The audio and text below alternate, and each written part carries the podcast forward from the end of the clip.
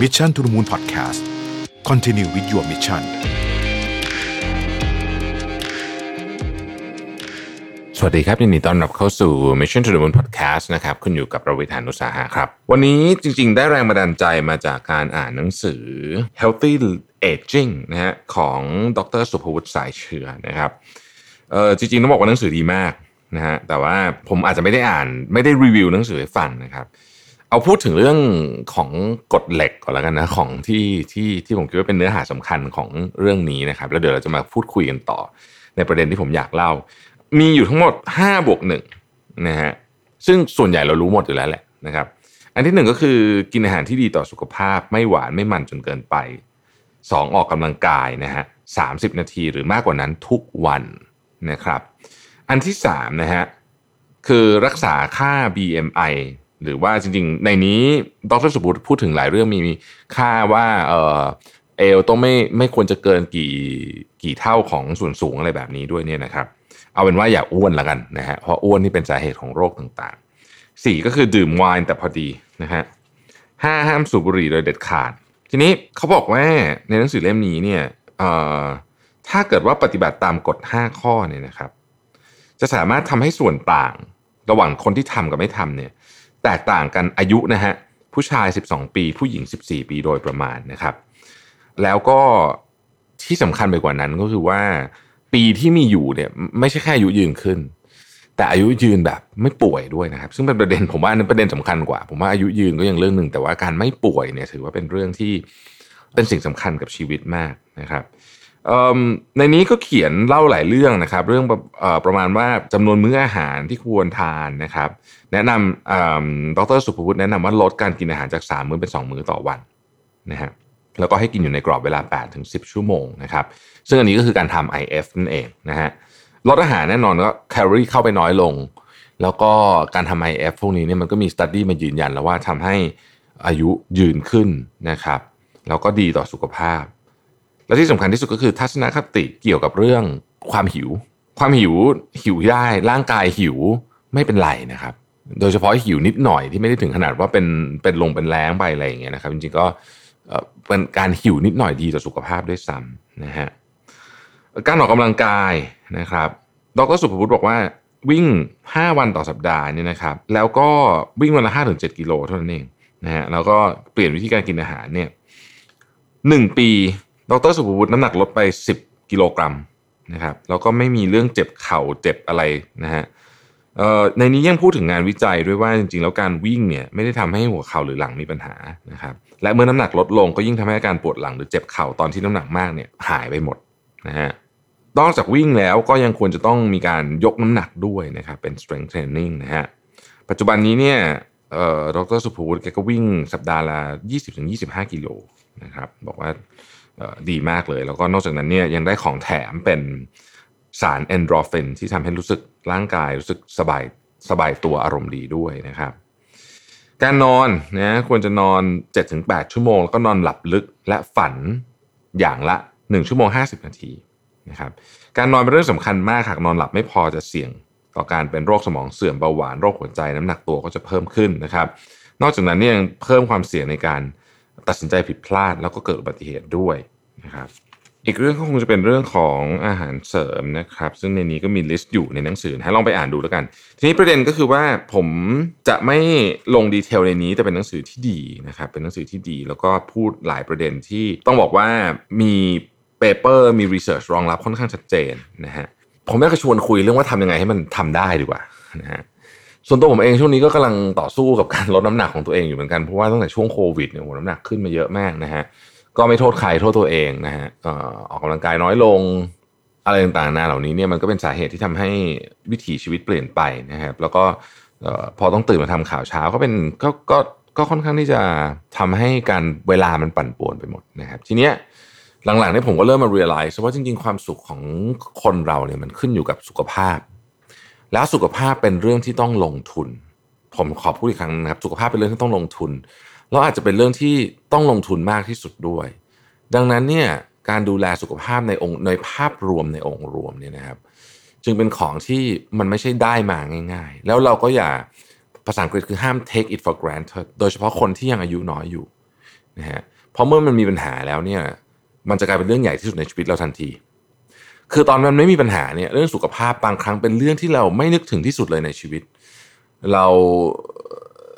ทำงาน ยอมอดหลับอดนอนทำงานนะฮะเพราะคิดว่าเงินสำคัญกว่าสุขภาพ คือเราคงไม่ได้คิดอย่างนั้นหรอกแต่ว่า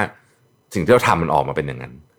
อะไรอย่างเงี้ยแล้วในที่สุดเนี่ยเราก็กลายเป็นคนที่จะเอากลับอีกทีหนึ่งก็ยากแล้วนะครับสำหรับคนที่อายุใกล้ๆ40หรือเกิน 40 แล้วเนี่ย ผมก็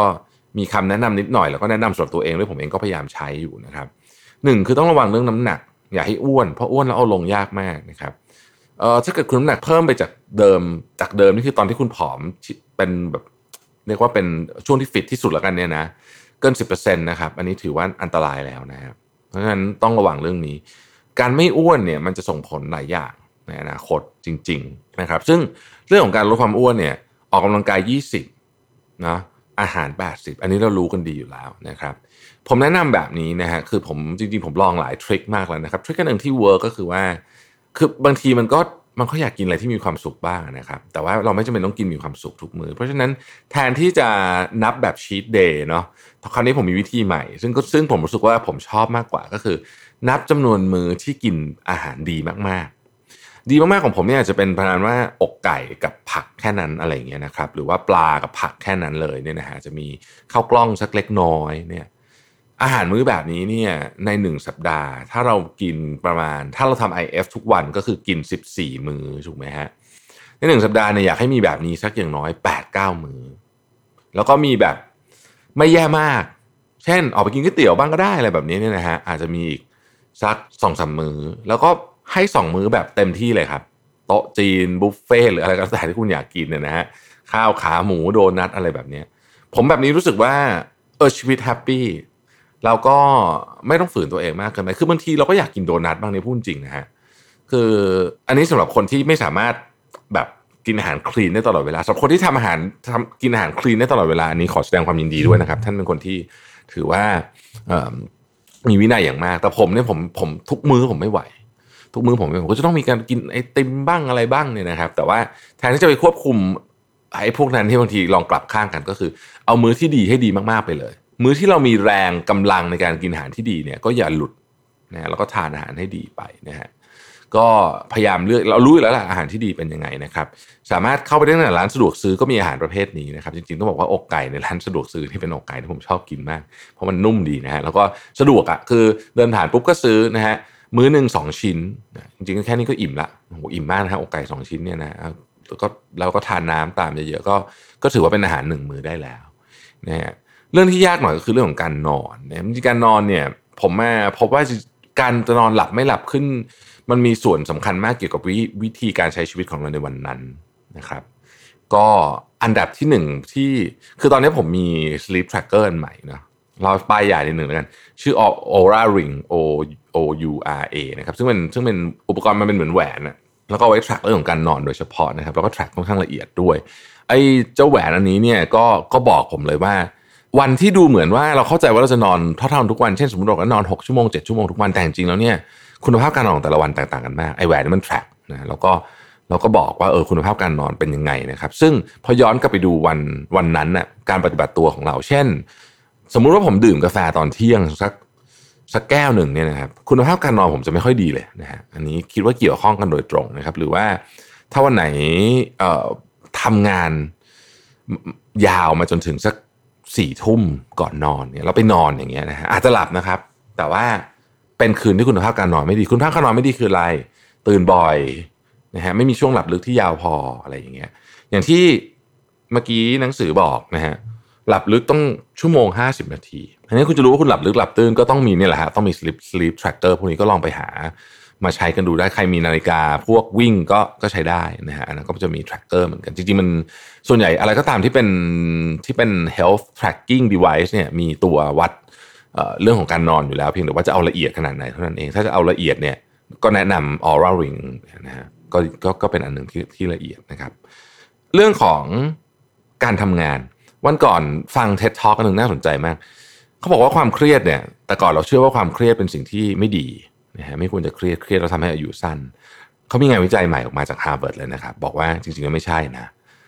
คนที่เครียดแล้วอายุสั้น คือคนที่คิดว่าความเครียดมันอันตรายต่างหาก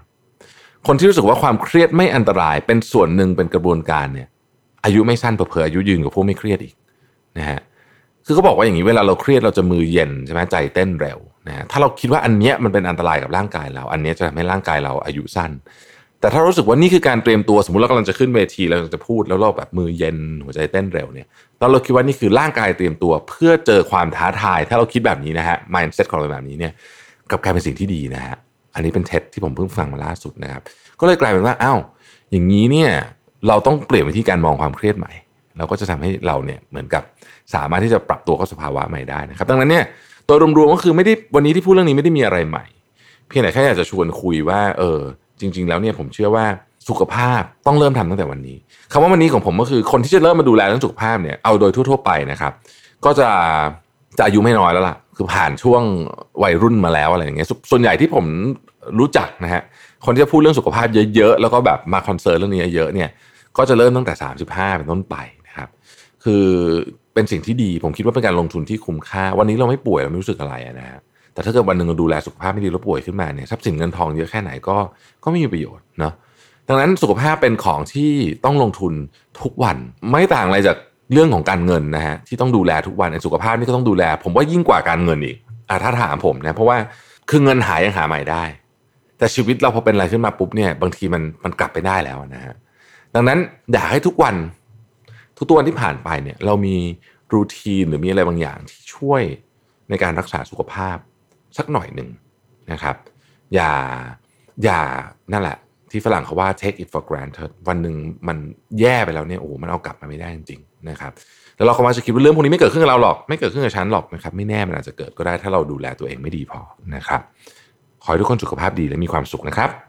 สวัสดีครับ Mission to the Moon Podcast Continue with your mission